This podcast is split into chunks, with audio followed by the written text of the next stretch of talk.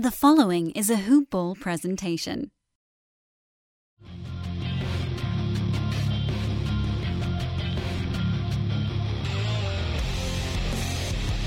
Welcome to the Fantasy NBA Today podcast. Betting day. It's betting day. It's also Fantasy 201, continuation of our fantasy school. Two weeks of fantasy school before we dig back into team by team stuff. It's Tuesday, which means I got my illustrious co host. It means I don't have to talk for the entire 40 minutes of the podcast. That is, that's the dream right there, man. Dan Besbris and at the orangest ball, Neil. Neil Rochlani. I, I'm sorry. It's it's it's uh, it's going to get there at some point. It's I think. gonna I get think there. the Twitter it's just going to go to the orangest. Did you ever the orange Orange Julius Neal? That's the that's where we're That's going. At. just going to be it. Yeah. Uh, ball with Neil is the actual Twitter handle. Neil Rochlani. It is. What's up, man? What's the what's the haps? Happy Tuesday to you. Hey, happy Tuesday. Uh, oh God. So I just had a pressed juice. Is this a big thing in California? What does that mean? So, That- yeah, well, listen, I'm a bad. I'm actually the wrong person to ask because when I see Yes. a place that serves, you know, the the the stuff that people make fun of LA for serving, Yes. which is true, by the way. Every restaurant out here does serve all of that stupid crap. Um, Yes. I locate the nearest McDonald's and eat there instead. Uh, how does one press a liquid? I have no idea. Anyway, I went to uh, I I was meeting a friend and um, spur of the moment, and uh, he was in my neighborhood, so I decided to go to like a little coffee shop down the street. I didn't want to have coffee, um, and so they had these cold pressed juices, and I was I was thinking. Um, uh, this is what I do. This is what I would do if I was visiting you. I would just go to LA and hang out in coffee bars and drink cold pressed juices. it was like kale, cucumber, other. Oh God, kale! Yeah. Nothing speeds up the intestinal system quite like a nice chunk of kale. Ugh, disgusting. I'm sorry for those of you listening who like it. It is gross. If you want something green, just eat a damn head of lettuce. You know, we don't need, we don't need to go to this like greener than green. It's it's devastating, man. This is food meant for animals with much stronger digestive systems than humans. I'm sure of it. So you're saying I'm in trouble? I don't know, man. Maybe you were maybe you're built like iron in there. A lot of people are. I'm I- just not that lucky over here.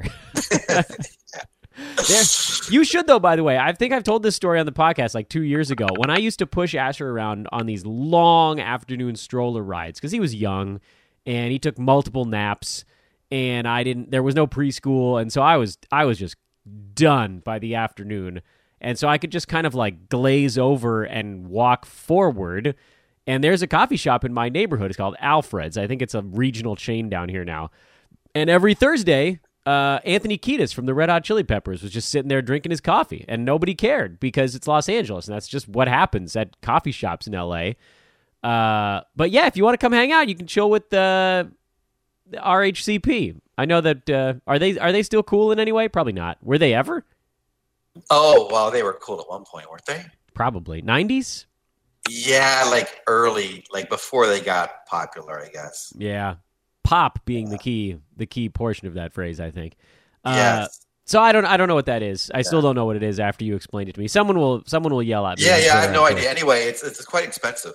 Um, Yeah, that's what I yeah, you can- that's, that's one thing I learned about it. Um, You but can- uh, no, it was. I didn't want to go coffee. I didn't want to go like an ice. I just didn't. I just felt like trying something different, so I tried one of these things. It wasn't bad.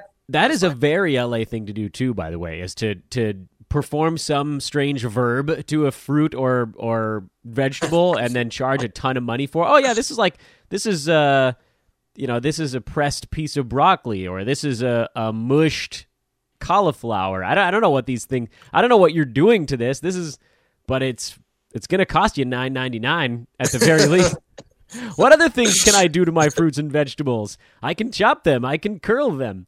Uh, look at just look at the way it slices this Uh, tomato. I'm sorry I took us on this direction. That's okay. It's this is not Yeah. it's not quite the fruit minute with Ethan, but it's it's the mushy vegetable hour with Dan and Neil. Uh, we got we got uh, season win totals. The continuing saga. We started letter D today. We've got fantasy 201 lesson two. We've got uh, sponsors. Or one in particular, Hawaiian Isles Kona Coffee Company. We're talking about, about pressed juices. Neil, you'd be better off just getting a bag of the old HI Kona coffee and cooling at a on a deck. Do you have a deck in your your apartment or home? I do. I have a little, uh, a very small little patio, I guess we call it, or deck. Wouldn't you like to just uh, pull up a little lawn chair, have a little Hawaiian Isles Kona coffee, look out on the deck?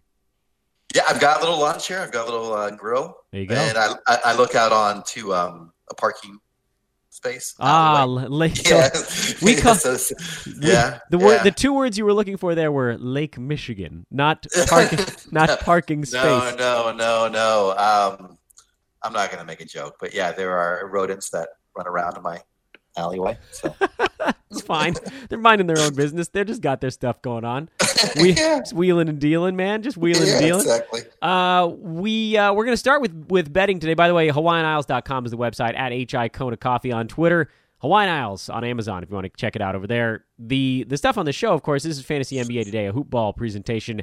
Dan Besbris, Neil Rochlani, uh, at Ball with Neil, as I mentioned, is the correct Twitter handle. I'm at Dan Besbris, D A N B E S B R I S. Welcome, by the way, to all of you finding us for the first time these last couple of weeks. Listenership back on the rise as we slowly ramp our way towards the start of the NBA season. Last week was all about draft time. This week, Fantasy 201 is about what you do after it. But we got money to win first, Neil. We left off with the Dallas Mavericks. Numbers, by the way, these season win totals, they're moving a lot. And the numbers that we're Oh, have they? Okay. yeah, the numbers we're working off of now may no longer be fully accurate. And so, if that's the case, we're not trying to screw with anybody. Neil and I both did all of our numbers when it came out, which was like a week and a half, two weeks ago. Uh, so some of these have been bet into already, and if that's the case, feel free to hit us up on Twitter. Again, we're not we're not trying to psych anybody out. We're not trying to fool you. Uh, if a number's moved, let us know. Hey, man, you know the, this whatever Nuggets are now whatever it is. Would you guys still bet the way you were going to bet? We might say yes, no. Uh, it's worth having a discussion. This is now merely a starting point on those teams where the number is shifted. But we're going to break it down. We're going to give some thoughts on six more teams today that seemed to work well last Tuesday. Uh, one thing that I don't remember, Neil, did I did I give you the team? Did I make you go first, or did, did you go? I don't remember. It's so, so long. Seven days is so long. No, I went first last time. So Okay, does that mean- start us off? Yeah, I guess Yeah. that means I got to go. Okay, uh, Dallas Mavericks. You you you tee it up, and then I'll go first. Get us started here. Dallas Mavericks, uh, Kristaps Porzingis, the big addition on the offseason. They've also added DeLon Wright, Seth Curry, Boban, and Isaiah Roby. um, I don't know if that matters, but they did lose Trey Burke, Salah Mejri, and Giannis's little Thank brother. you. Thank you that that Ron Burgundy impression there. Salam Salamejri? Uh, what number did you have them at? I had their opener at 41 and a half. I have their opener at 41 and a half. Um, So I went Yeah, under on this one. I went under. Uh, and it, for me, it's load management. I don't think KP's playing more than 55 or 60 games this year. Uh, I like Luka. Obviously, he's gonna he's got a bright future in the NBA. I like Dwight Powell, but you know he's not he's not the difference making type. He's a nice complementary piece when their two uh, studs are healthy and playing. But to me, there's a lot of openings on this team. I, I thought that Dallas did their best work last year when JJ Barea was healthy, and, and I don't know if he's playing at all this year. I, I don't. I'm not a big Tim Hardaway Jr. fan. He has big time efficiency issues. I, just I don't see how this team gets to over 500 with Porzingis not fully healthy, and he's not gonna be. You know, we've already we already heard he's not playing the entire season. So for me, it's I'm looking at him like if he's not in there, they're not to be very good. When he's in there, they're to be decent. But the Western Conference is crazy loaded. It's hard to get to 42 wins out west. That that number's too high for me. Yeah, I'm the same way. I have them at 40, so I have them just under. Um, I have a, thir- a 37 Pythagorean wins uh, last year, a little above the 33 actual wins. So I think they're a little bit better than what they showed um, last year. And I, I agree with you that um, Porzingis not only is not going to play the whole season, it's just there, there's just a little bit of risk of uh, how many games he does play because of his history. Um, I do like their additions with DeLon Wright, Seth Curry in the backcourt. Uh, I just don't like their front court that much without Porzingis. So yeah, it's a. I mean, it's a pretty. It's a glaring hole, and yes, it is. But it's And, not I even mean, a I think- hole, I honestly think they're going to be very good when they're all, when they're healthy and playing well. I love their coach. Um, I think they're. I mean, guys like Curry. Curry's a great addition to a team. Um, I just don't think they can get, like you said, to 500 without playing hard every night with all their players. Yeah, there's, there's just not enough. There's not enough firepower. Yeah. This is a this yeah. is a team where I would have considered this number in the Eastern Conference, but uh, you know they got. Do you have a Do you have a number? Do you have an actual win total? Uh, no, actually, I didn't. But as I as I scan over it and kind of running, because because mostly because of the Porzingis load management thing. Because I, for me, it's hard to know if that means you know 55 or 68. There's a pretty big difference there, and either one of them is on the table. It, for me, it was mostly looking at this team and saying, are they a 500 or better ball club this year? And I don't, I don't believe the answer is yes. And so I didn't even really get to an exact number. Uh, I, I don't, I don't think they're getting to 40. Um, and this one's a oh, really? This okay. one's a medium confidence one for me. I just, I cannot imagine how they get. You know, I, I understand that there's 14 other Western Conference teams and that's going to chew up. I mean, that's two thirds of their schedule, basically, or more, roughly two thirds of the schedule that are going to be intensely difficult games. The the worst teams in the West are, are Memphis and Phoenix, and you're still going to have to try on those nights. Uh, they ain't sweeping those series either, and they could just get thumped by some of these really good teams out. It's hard, man. It's hard to get up and over 40 wins. Remember how remember all the the amazing things we were saying about the Sacramento Kings last year? They didn't even get to 40 after all that positive stuff. Uh, like uh, the Kings were at 39, the Lakers were at 37 last year. The Clippers were 48 in the 8 seed. It's hard, man. These are really the the the Jazz were a really good team last year. That I'm just you look up and down the roster and to me the Mavericks did their best work last season when they had all of their pieces going.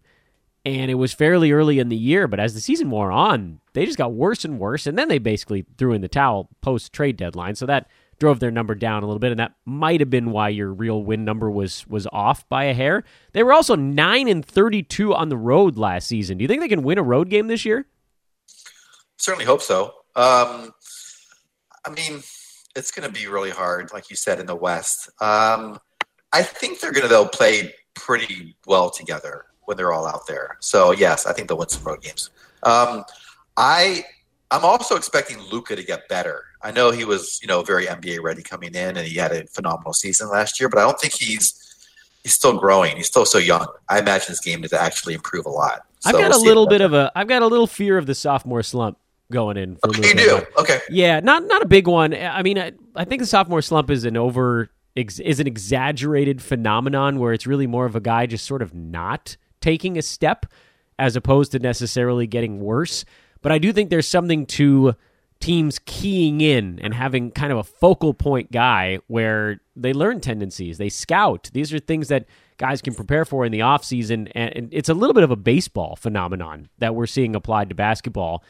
Um, I mean, I think he'll get a little bit better. I don't think it's going to be enough to to push this team up by nine wins next year. That is truly a colossal number with as with as much better uh, as the teams around Dallas got. So w- this is like you and I are in a funny discussion right now because we actually agree. We're just dis- we're just discussing why we agree, and it's we don't necessarily get there the same way, and that's kind of interesting to me.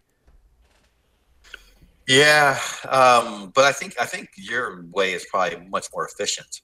are are they a 500 team? No. Okay, under. Um, that's that's the way I probably should have gone. I try. I do try to break it out between construction changes of the roster, cha- the roster changes, um, the coach, the motivation, and then of course the conference changes. So, yes, sir.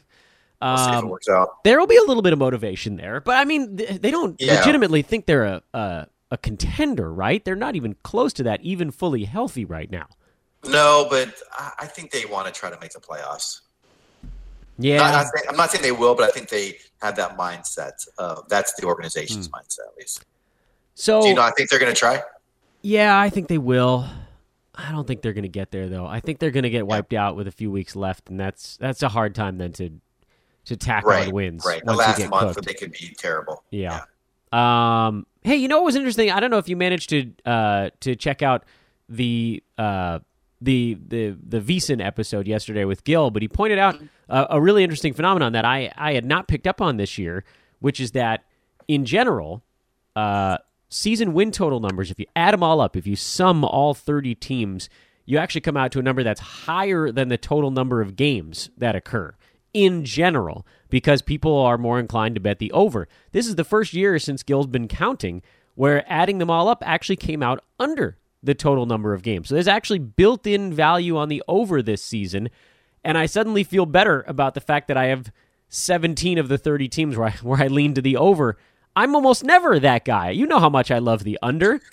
I yeah, love... I, I, didn't. I didn't notice the trend. I noticed because last year was the first year I really took a, a real stab at this for every team, and it was 1240 last year. Um, and the number of wins is 1230 every year.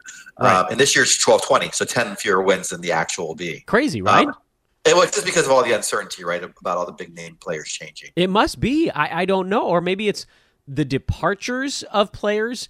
People have has has created more of a negative mm. on those teams than the arrival of key players on others. Like Oklahoma City basically dropped 20 wins with the, their two guys leaving, but the two teams that got their superstars, Clippers uh, well, the Clippers have they picked up Kawhi Leonard also, so you have to you have to loop Toronto into this thing. Uh, but the the Rockets certainly didn't go up by as many wins as Oklahoma City went down when Russell Westbrook was moved. Right, uh-huh. there was a steeper drop off in one direction than a gain in the other. Anyway, for me, it was just kind of interesting because I was really I, I did all these numbers and I and I found myself picking too many overs, and I thought this just no and you kind of want to go back and, and adjust some stuff. But now hearing that this is actually one of the lowest total win numbers in recent memory, it does make it feel a little bit more comfortable. Now we have to wait and see if any of this pans out. Uh, where are we going next? What's after Dallas? Denver. Ah, Denver. No one's going to like my answer to this one. I'm under. Uh, oh, what's the number you have? I am under for them. I have them at 48 this coming year. What do you have for the over the win total? Oh, I'm sorry. Uh, 50 and a half. 50. Yeah, okay. 50 and a half. Um, let me, uh, uh, want me to start off with mine? Sure. You yeah, you can go first. Yeah. You can try to make me feel worse about it. Do you have the over or the under? I have them a half game over. Yeah, you, so it's close to the number. Yeah, I have 51. Well, I mean, they were 54 last year, 53 Pythagorean. Pythagorean. Um, I they have very little change to their roster. Um, the only thing that's going to change is the Western Conference is harder. They may have a bit of a letdown um, after finishing second last year. They tend to progress oh, yeah. a bit, but the consistency's there. Um, I think this team's still pretty hungry, still pretty young. Guys getting better. So I didn't only ding them two games down. So I I dinged him for a number of reasons. Uh, I dinged him for some of the stuff that you talked about already. One of them being the motivational angle which uh, the fact that their head coach mentioned it to me was a really big deal. That Michael Malone had a quote. I don't remember where I saw it. It's been a couple weeks now. Of basically saying, "Listen, we learned this last year that we can win ball games, and we are a playoff team. Our aspirations now are to do more in the postseason, and we're going to have to fight back." the desire to coast during the regular season. As soon as a coach says that, Mm. You know they're not going to be able to do it. That means that everyone on that team is aware of it. And normally you'd say, wait, if they're aware of it, then can't they kind of counteract it? But no, the answer is no. There's a fatigue that sets in. You see it with uh, all of these teams that are sort of used to making deep playoff runs. And I, I know using Warriors and LeBron led teams is not a great example, but once teams know that they're going to make the playoffs, there's a, there is a letdown that can't really be avoided. It can't be avoided.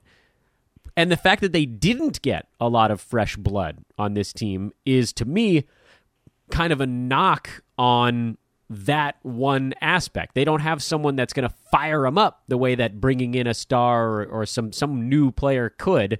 And don't get me started. Jer- listen, Jerami Grant's a great pickup, but he's not about to fire up the entire team.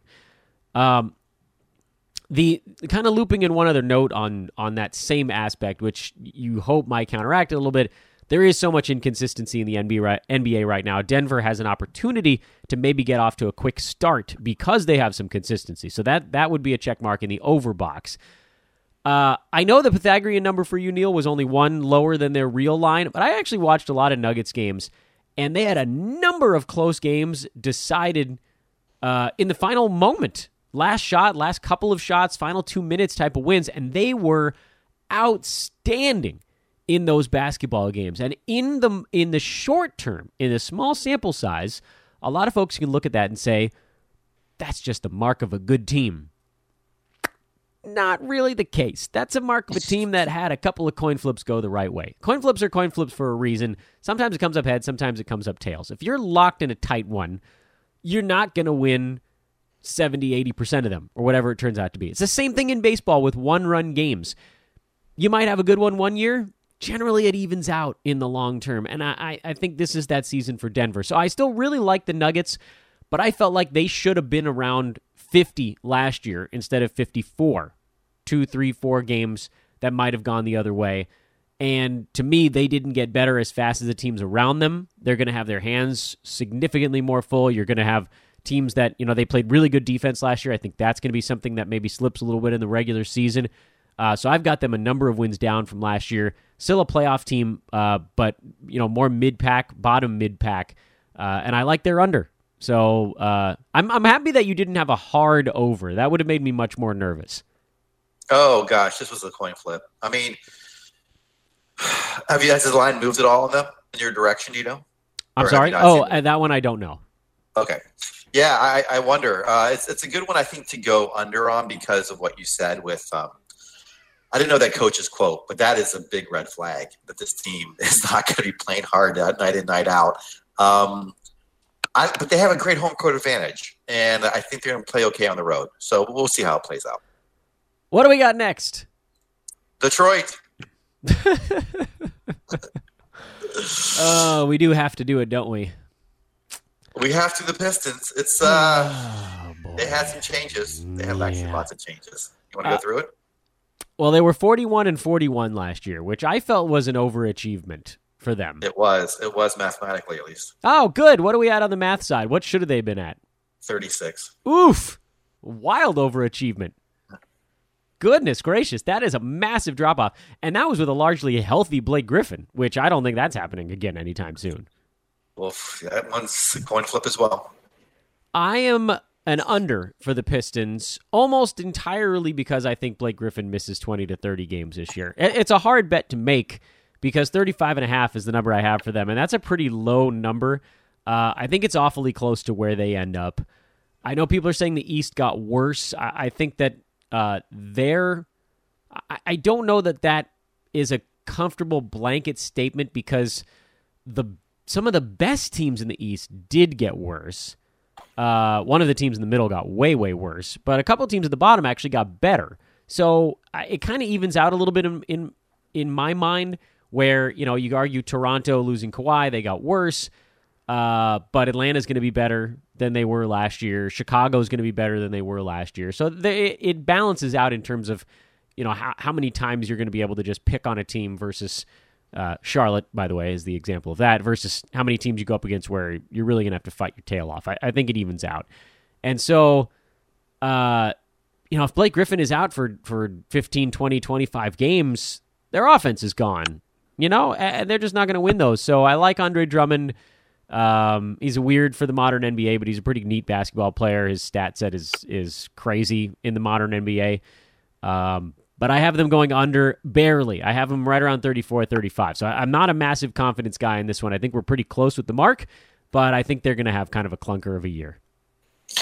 I'm with you. I have 35 wins. Um, I have them just under. I actually am worried. Well, not worried, but I think the Wayne Ellington loss is actually important to their um, spreading the floor. They have Derrick Rose who's going to play much more in there on the wing. Um, Markieff Morris will be there. Tony Snell. None of those guys, none of those guys can really shoot the three. Um, it's going to be, I think, a, a, long season, like you said. And then Blake Griffin's um, uncertainty is always a big thing. So this year I went, I went under. Do you think Detroit makes a move for a point guard at any point? Because Reggie Jackson's not the answer. Uh, I don't think this season. I don't think they really have much of a shot. Like you said, though, even though the the top got a little bit worse, they're not better than them still. So no, they're still going to lose those games. Um, I don't see them picking up anything from the conference going down. Man, Actually, they are really far from being as good as they'd need to be. They're they're like the definition of a boring low mid pack NBA basketball team. They yeah, they're almost like you know. There are some teams that aren't very good, but you like to watch them, and there's some teams that aren't very good, and you don't like to watch them. they, they unfortunately fall into that. category. They do. They do. Sorry, Detroit. And I have a soft spot in my heart for anything from Detroit. I lived out there for a few years, and you know, it's a city that has at times fallen on uh, kind of hard times. So it's there. You know, it's an easy, it's an easy fan base to root for. But man, I just can't suffer Detroit Pistons games. They're really, they're pretty ugly. And I, I know I said it last year. I thought the Dwane Casey hiring was like nothing is a zero impact coaching change for that team. I didn't. I mean, that basically bore itself out, right? Where they were basically the same exact team one year over the other. They just had a healthier Blake Griffin. That's, that's nothing. There's nothing. There's nothing at all to grab onto with this team. Yeah, there's nothing. There's no really excitement about it, and sadly, I think they're going to be pretty mediocre to bad. Do you think they miss the playoffs this year? Do you think they get jumped by? Uh, Oh, good the Heat? question. Yeah, I have at 35 wins. So there's no way they can make that playoff at 35. Right? That would be really bad East. Well, that's pretty no, bad no, out I haven't. I, haven't, I could sort this by. Uh, I think they're. I have them way out. I have probably like 10th. Really? Okay, so the Heat. Where do you have them then? No, I'm just I'm actually just looking at last year's standings right now while we talk. I could see the Heat. Okay. I could see the Heat getting past them. Yes, I have the Heat above them. Uh, but I don't know that there's any. I mean, Charlotte's bad. Wizards are bad. Hawks are coming, but not there. Cavs, Knicks are terrible. Bulls would be the only other team you could say might have a prayer to get above 35, but that still puts them as the nine seed. Uh, I think Pistons have to be the nine seed just because the teams behind them are are also bad. Who cares? Why why am I arguing this with you? Yeah, I don't know what I have I'm gonna have to sort it, but yeah, ninth probably seems about right as I'm looking through this pretty quickly. Ah well. Okay, can we can we not talk about Detroit anymore? This one just Oh makes yeah, me of course. sad. Yeah, yeah, no, no. I, I'm I'm happy. Moving on to. uh Actually, this is a this is a fun one, right? Golden State Warriors. Yeah. Wait a minute. Who went for? I did Detroit first. You got to go first on this one. Show your All hand. right, so uh, win total 47 and a half. Yep, that's what I got. Um, last year, 57 wins. Pythagorean 59. Um, no, I- no Kevin this- Durant. No, no- no, obviously, Clay yeah. No Andre Iguodala. No Andre Um, Iguodala. They added D'Lo. Added D'Angelo Russell. Um, kept Kevon Looney stuck around. They got uh, Um, Willie Cauley yeah. Stein is in. Omari Spellman. Um, yeah, Cauley Stein. I'm curious to see how he does in fantasy. Actually, if he has actually any value. Um, I don't know. I don't know. We've heard all these these off season. You know, it's Muscle Watch 2019 or whatever you want to call it. We've heard all this talk about uh, Kevon Looney being like the key for the. He's going to play big minutes this year. That feels like a little bit of a, a puff piece to me. I, I don't. I mean, I think Kevon Looney plays more this year because you know no Boogie either. Um, it- but but Draymond's still the guy they want to shift over to play the five for stretches. So I don't. I, I don't know that his role is going to be that expanded. And if that's the case, then where the hell does Willie Cauley Stein fit in? He's just like a bad version of Kevon Looney. I agree. I don't think. Um, I don't know what. Why, I guess they picked him up to be a backup to Kevon, so I don't think he'll get much playing time. Now that I think about it, when you say that. But anyway, um, he was also the fantasy bubble up in Sacramento, and um, I was wondering if this change of scenery would uh, would help him. But I never liked him in Sacramento, by the way. I, I it's mostly the free throw stuff. Yeah, I mean, I didn't love him, but he was always one guy you could pick up at the end for rebounds and blocks. That's very true. He was a Yeah. streaming sort, which He was uh, right. I'll be talking about that later on on today's show. Nice little tease there.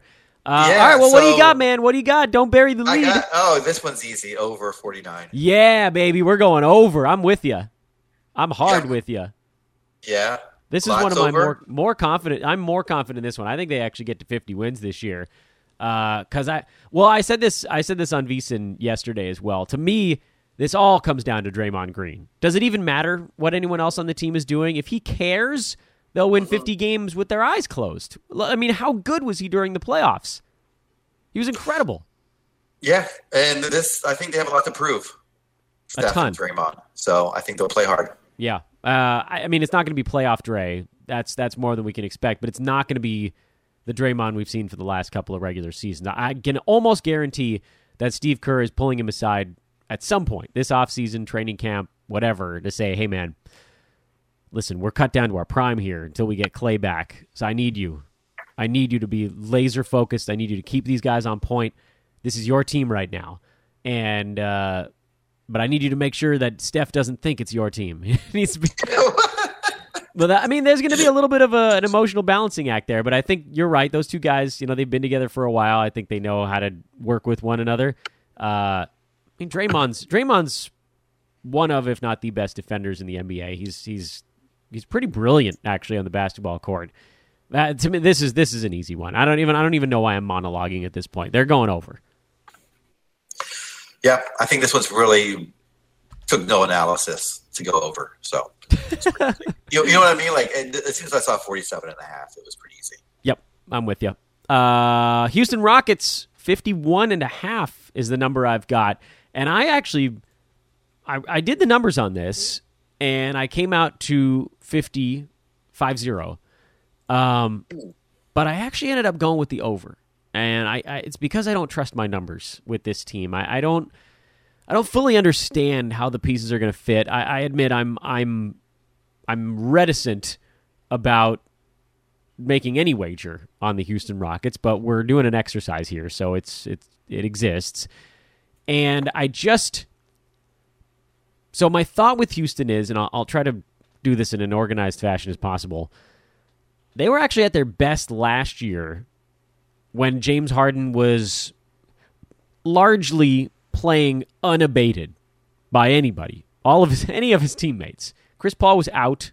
They went on that big run, and James Harden was scoring 45 points every damn night. And they just they were rolling up wins because he was un, he, what he was doing on offense was basically unguardable. Uh, and then you know from there I said, okay, well Westbrook actually throws a little bit of a wrench into that, but at the same time, James Harden cannot play 36 minutes, 37 minutes a game again this year. It's a recipe for disaster. And so the Rockets, as much as Westbrook might be a bad fit next to James Harden, for the 12 to 16 minutes that James is off the floor, the Rockets got exponentially better this season because Chris Paul was not healthy. So it's hard to argue that he actually was the guy to kind of bridge that gap they will now become the the pre Paul George Thunder during those 14 minutes that Harden's not on the floor. So they're, you know, a 50 some odd win team, eh, you know, low to mid 50s when James Harden is leading the offense, and they're much worse than that when he was out this last year. And now suddenly those minutes during the game become like a 500 ball club. They're not going to lose their leads. They're not going to fall farther behind as often. So I just I couldn't go with my numbers, Neil. This is one of the rare instances where I came out to a number and I said, I don't think that's right. I don't think it's accurately assessing the value of the guy they picked up, and so I'm very slightly to the over. I think they get the exact same number of wins this year that they did last year, and they finish at 53 and 29.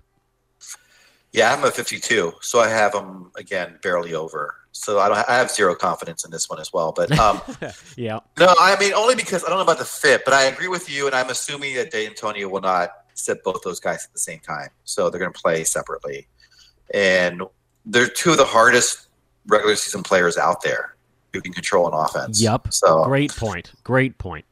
So if they play as hard as they normally do, they're just gonna they're gonna beat teams because of effort, and they are talented, of course. And Westbrook, I think he'll fit in well with Capela. So I think it'll be fine if those two on the court together. Yeah, absolutely. Because all of the peripheral pieces can do the same thing with either one of those guys. It's like a high yeah. pick and roll with either one of them. It's just exactly. a righty or a lefty. Which is what, which is what uh, Westbrook's been doing, right, over in OKC. So I think it'll it'll be fine. Yeah. I don't think it'll. I think so. I, yeah, I, th- I mean, I'm confident they're going to go over if they're if they're both playing hard and playing a lot. But I just the only thing that would makes me nervous is their fit, and then if egos get in the way. So. Yeah, I think we've got one year of egoless Houston Rockets basketball. I am much more concerned for their 2020 2021 season where things could just completely implode because it isn't going to be a very good fit and it, and they're going to kind of get exposed for that most likely in the postseason. But there's almost it's hard to argue that they didn't get a tiny bit better because Chris Paul is half dead when he's out there, he's good, but he doesn't play for a third of the season every year. And then the other stuff on the Rockets largely stayed the same. There were almost no other moves for them this offseason. Almost nothing. Yeah. PJ Tucker's still there. I don't. See, I don't see anything changing. Yeah. Eric Gordon's still there. Clint Capela's still there. Austin Rivers re-signed. Danuel House PJ re-signed. Tucker. Yeah. Yeah. And for for Westbrook, he's looking around like this is this is my life before Paul George. I'm going to have the floor when James Harden is sitting. Uh, wait, where's Steven Adams? Oh, that's fine. I guess Clint Capela, you'll have to do. and it's just, it's the same thing. Uh, from a fantasy standpoint, I'm actually petrified what this means for the non James Harden, non Russell Westbrook guys because you know Russ is taking all them rebounds.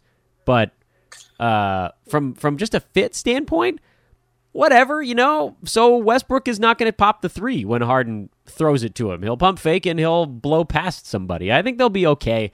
I think they're going to get a lot of regular season wins, and I think they're going to flame out in the postseason. That's which is kind of sadly kind of the mo for this uh, the the Harden teams outside of the one year where they almost had the Warriors two seasons back. Uh, did you and I agree on all six this time? No, no, no. Denver, we were. Uh, Oh, okay. and we actually saw one more team, I believe, right? Wait, Dallas, Denver, Detroit, Golden State. You're right. We have six. That was five. Oh, thank goodness. Uh, perhaps we can disagree on this one. The Indiana Pacers. I have them at 48 and a half. Yes, and I have them at 48 wins. Oh, the the the by the skin I, of your I've teeth. three three half games. This is crazy. I know. And this is another one that I don't. It's just their construct. Their roster changed so much. So much.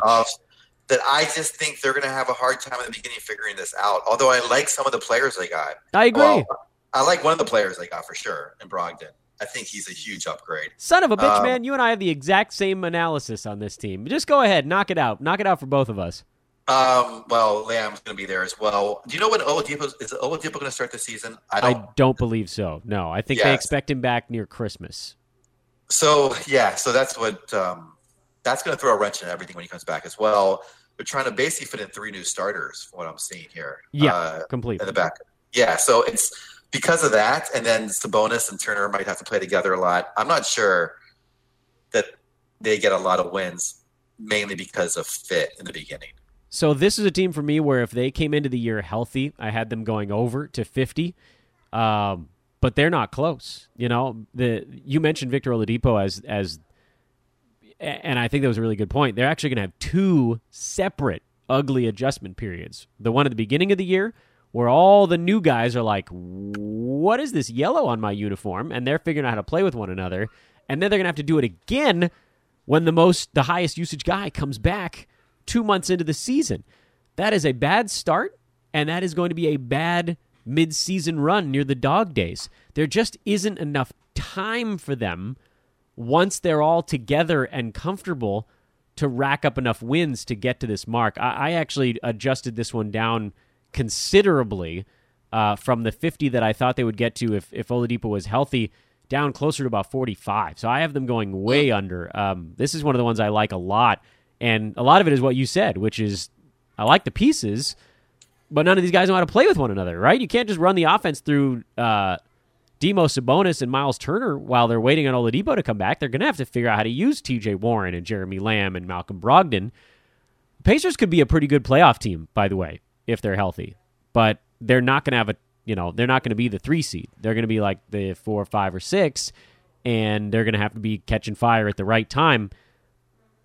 My fear with this number, 48 and a half, is that they just they rattle off like 11 wins in a row in March. That's the to me that's the only way they get there. Yeah, and the other thing is uh, when you talk about them first coming in and playing with each other, there's, there's no real pecking order either on who's going to be the dominant player. Um, it's not like a superstar is coming in, so there are a bunch of really good role players that are coming in. and That's going to be probably harder for them to figure out Yeah. how to really play together. Yeah, so They could have pretty good defense, but that's also going to take time to figure out too. Who's going to be who's the anchor? It's Miles Turner. He's the one communicating. Does everybody else know how to be in the right place? I mean, there's a lot that goes on with playing with new guys. The pecking order on offense, passing, ball movement. Where do guys like to be? Where do you want to th- like LeBron James has talked a lot about how he likes to deliver passes right in the way that guys like best. uh, defensive side, who has what on switches, who, who, uh, rotations. This is an entirely new team, and they don't even have their most important player for the first two months. It, to me, okay, so well, you know, we got to the end of this thing, and, it, and Denver was the only one we disagreed. What's your favorite one we talked about today? What's the one you're most confident in? Warriors. Yeah, Warriors probably one. Yeah, I think sure. it might be Pacers you, for me. Yeah, I, I was going to say you seem pretty excited about that, and also on uh, Dallas, right? Yeah, I don't know. Weird things happen. I yeah, th- there were a few in this one where I felt decent about it. Detroit and Houston were not ones that I felt all, all that great about. Uh, but I felt okay on the other four. Actually, we'll see how those play out. Man, Neil, this is going to be a fun season. Every time we do these these season win totals, I get more excited, and then realize the year is the season's still like two and a half months away. Damn it. Well, uh, it'll go by fast. I know that much. So anyway, this has been fun. I I have like basically three toss ups. So that's it's just it's so hard some of these numbers this year. I think. Oh, without you question. See, you, you, seem much more com- comfortable with your picks. No, so we just happened to go through a few teams where I felt a little bit more comfortable. It's, it's there's an ebb and a flow to this thing for sure. We'll see, you'll see when we get to the next one. Next week, by the way, we'll be doing Clippers, Lakers, Grizz, Heat, Bucks, and Timberwolves. And I think, oh, geez, just a quick glance at those. Three out of the six, to I have no confidence in. Three out of those six, and then the other ones, it's like some. so uh, we just have we uh, three. I have two. No confidence. I think. Yeah, so that's a nice tease for next week. Listen next week, and you'll hear us say stuff that we have no conviction in. uh, Neil, I'm gonna do a long monologue on streaming, and uh, that's not. You're not a streaming guy. You're a roto guy, right? Not yet. Yeah, I'm mostly rotisserie, and I I lost my championships because of streaming. So yeah. I'll listen to you tomorrow, Dan. Yeah, that'll be that's, yep. that's fair. Um, yeah, it's it's a head to head thing, and it sort of needs to be done, and we'll transition to that. Uh, Neil, who you got on Thursday? I got to torture you about it every week. Oh gosh, I'm waiting to hear back from Josh. Um, so hopefully him. If not, I'll find a very capable backup. Neil and maybe Josh coming up on yeah. Thursday this week. Add ball with Orange Neil. At Orange Ball Neil. At Ball Orange Neil. At Ball with Neil. There we go. Neil Rochlani. My good sir. Uh, I will. I'll talk to you in a week and f- have fun on Thursday. Hey, thanks, Dan. Oh, I do love betting. I do love talking betting. Let's talk streaming here for a minute before we wrap things up on today's episode of Fantasy NBA Today. Fantasy School continues here. Fantasy 201, uh, Lesson 2, streaming. If you're in a roto league, you should have a games cap and you shouldn't have to worry about it. Although if you do, it would just be for the last couple of days of the year. So this this discussion will focus exclusively on head to head. Where to me, streaming is mandatory. And not necessarily only come playoff time. Streaming is mandatory even during the regular season in most circumstances. I'll give you the exception instead of the rule because it's easier to rule. It's easier to talk about the the one or two situations where it doesn't pan out. Here's a here's a way you don't necessarily need to stream.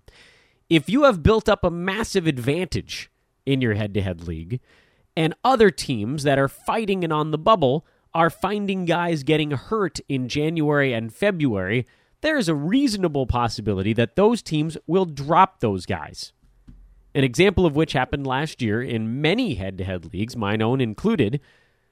Jonas Valanciunas was dropped by a lot of teams. He missed almost, I think it was almost two and a half months with a severe, severe ankle sprain. Maybe it was more like two months. So teams that were in fifth, sixth, seventh, eighth place in head to head leagues were dropping him. Sending him to the waiver wire for nothing just because they could not afford to take zeros. Most of these head to head leagues are unlimited. There's no games cap. You rotate your guys in and out. You just have four weekly moves. So, you know, it plays almost like a games cap, so to speak. I don't know that makes enough sense. Uh, so you see guys kind of floating onto the waiver wire that don't belong there. So in that instance, and I admit it hurt me. I was in second place at the time, so I didn't have a massive lead, But I picked up Jonas Valanciunas. I dropped someone who was healthy but not very good. And then I sat on him. And I took zeros for three, four weeks. And I fell from second to third to fourth to fifth. But I knew I could hang in there. And the way you hang in there sometimes is you can actually stream on top of it. You could stream a different roster slot, or you just plot it out. You hang on to your spot, and you hope that the guy you picked up will be so good that it'll actually make up for dropping in the rankings. That's the exception. The rule, I would say, most of the time, maximize those games played, particularly if you have a week where you're getting outgamed by your opponent. And this is going to happen at random during the NBA season where you got your 14, 15, 16 guys on your roster. And for some reason, a lot of them only have a three game week. Maybe you've got a two game week in there and you've only got like 48 games out of your guys.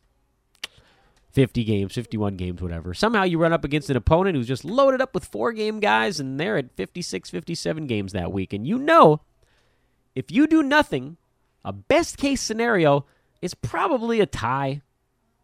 Maybe a 5 4 win, 4 5, 5 4 loss. That's a best case scenario. Those are the weeks where you got to look at that last guy in your roster and say, you know what, is this dude really going to be a guy that makes a significant impact on my team come playoff time? Because that's what matters. The answer is almost always no. If your roster is so deep that you can't afford to drop your worst player, then fine. You're going to thump your league anyway. But most of the time, you're in a competitive league. And everybody else is trying too. And you can drop your last guy and stream it. Gain those extra two to three games. Turn a four game slot into a seven game slot. Stream two spots if it's the playoffs. This is a really hard topic to jam into part of a show, but I'm going to do my best to it. First thing you got to do is build a streaming calendar.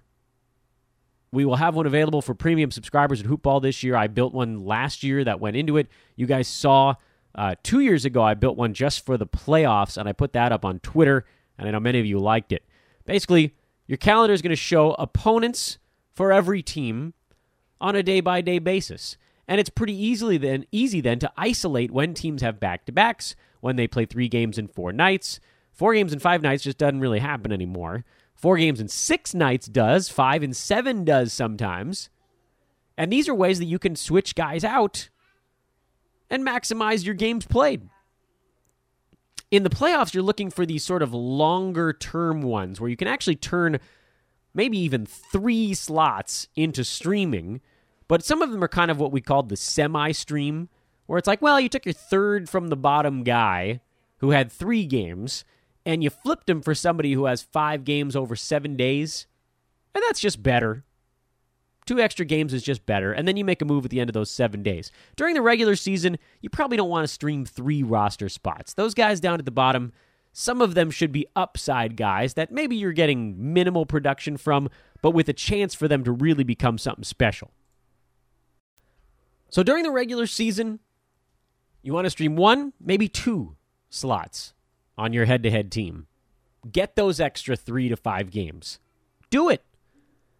Because getting the first or second spot and a first round bye in your head to head playoffs is the most important thing. The most important thing. You can then set yourself up for the second week of the playoffs and you effectively then have more like six or seven moves for that one week of the playoffs. You can almost guarantee yourself a trip to the finals because you skip the first round, you set yourself up to completely obliterate your opponent in games played in the second round. And then, you know, you figure out the finals when you get there. Figure them out when you get there. Someone's getting paid, right? First, second place, they probably both pay money. And you can do almost all of this just by taking the regular season a little more seriously, right from the opening bell. The opening horn is, I guess, is the right noise with basketball. So those first few weeks, when everybody else is just feeling things out, go grab a few extra games from your guys. Draft healthy players so you don't have to worry about somebody throwing up zeros at the end of your bench. Draft healthy players to your team. Stream your last roster slot. Let's be honest, the guy you drafted in the 15th, 16th round, that dude's not going to be on your team at the end of the year. And do it early and do it, do it often. Save a move to make sure you can pick up somebody who really could be a difference maker. You don't want to use up your moves early in the week in case something really important happens. You know, you got to have that fail safe. But, you know, starting on Wednesday, Thursday, make a move or two. Game the games, rack up your wins. Put it conservatively here. Let's say that every week you stream, you gain two to three games. Over the course of a 20 to 22 week head to head regular season, you're gaining 60 to 70 games. That's massive. That's like an extra week and a half. That's at least a win every two weeks. At least. I, think if you were going to be more accurate, it's probably more like a win every week. But at least a win every other week. So I don't know what the exact number comes out to, but if you got nine categories and you got 20 weeks, there's 180 potential categories up for grabs. If you were nor- normally going to go 90 and 90, streaming moves you to 180. At worst, maybe more like 105 and 75. You just went from a team that barely made the playoffs to probably a one or two seed. It is colossal. I don't think people realize how unbelievably important it is to squeeze a few extra games out of your team every week. So make your streaming calendar or get our premium subscription when it comes out in a couple months. Use ours if you like. It's easy enough. Put it in Excel. You can move things around if you want to. Look for guys that are going to help you in particular categories. It's tough at the beginning of the year. At that point, you're just going for best player available. But look for guys with some back to backs. Look for guys who've got, you know, three games in four nights, things like that, where you can make a move and then let it sit for four days. So you're not using up all your moves in by Thursday. And build up a lead. You don't even have to have that great of a team. If you're streaming, you're going to win the regular season because then everybody's going to do it against you in the playoffs. The advantage you have right now, this is the always the art in every sport, staying ahead of the curve a lot of people stream in the playoffs now. Basically, anybody who knows what they're doing in head to head streams in the playoffs. Not everybody does it during the regular season. Everyone's too worried about having their moves or protecting their guys. But again, look at your drafts. I don't go back the last five years if you can find it. You probably can't because Yahoo wipes all this data out. Maybe just look at every team in your league. Nah, screw every team in your league. Some teams don't make moves. This is important about what you do. Look at your drafts in every league that you're in and tell me of your last three picks in all of your drafts, say you've got five leagues going. Out of those 15 picks, how many actually ended up on your team at the end of the year without being dropped and picked back up again? That's an important caveat. What do you think? Two out of the 15? Yeah, odds are you can drop that guy and stream him. We'll bring this thing into Twitter. We'll talk more about streaming uh, throughout the day here Tuesday. Uh, I have pretty strong thoughts about it, as you guys just heard. And I'm sure many of you still have questions about how to effectively pull it off. So hit me up. Uh, I'll try to get the thread going if my memory is good enough. If not, just do it for me. I have no problem with that. For Neil Rochelani, I'm Dan Besbris. This is Tuesday edition of Fantasy NBA Today. We'll talk to Brandon Marcus tomorrow. We'll wrap up uh, Fantasy School this year. Two weeks of fantasy lessons before we transition back into some team by team breakdowns next week. Uh, again, Brandon uh, with us on Wednesday, also the host of the just released Hoopball Clippers pod. Make sure to follow at Hoopball Clips to check out the debut episode with Clippers voice Brian Sieman. Unbelievable first guest. Brandon doing a wonderful job uh, on the interview. That's a ton of fun. Neil and Josh on Thursday, Adrian and Coach here on Friday at Fantasy NBA Today. And a last thought before we go it's recruiting season. That's spelled S Z N, if I'm understanding the, the lingo properly. Recruiting season is upon us. Those of you that are tuning in for the first time, uh, maybe missed our, our Clarion call a couple months ago. If you'd like to learn how to blurb, it's a training job here at Hoopball. Hit me up on Twitter at Dan Besbris. If you want to get involved with our podcast division, hit me up at Dan Besbris. If you want to get involved with our programming division, hit me up at Dan Besbris. We are looking for the best of the best, the folks that want to do this as more than a hobby, grow it into something special. Uh, but if you want to do it as a hobby too, we just ask that you are committed to an insane asylum like the rest of us. Uh, a bunch of degenerates over here. Again, at Dan Besbris, we're looking for you. We'd love to teach you how to blurb. All you got to know is how to write. It doesn't have to be for sports. We will mold the clay that you are. Have a wonderful Tuesday, everybody. We'll talk to you tomorrow.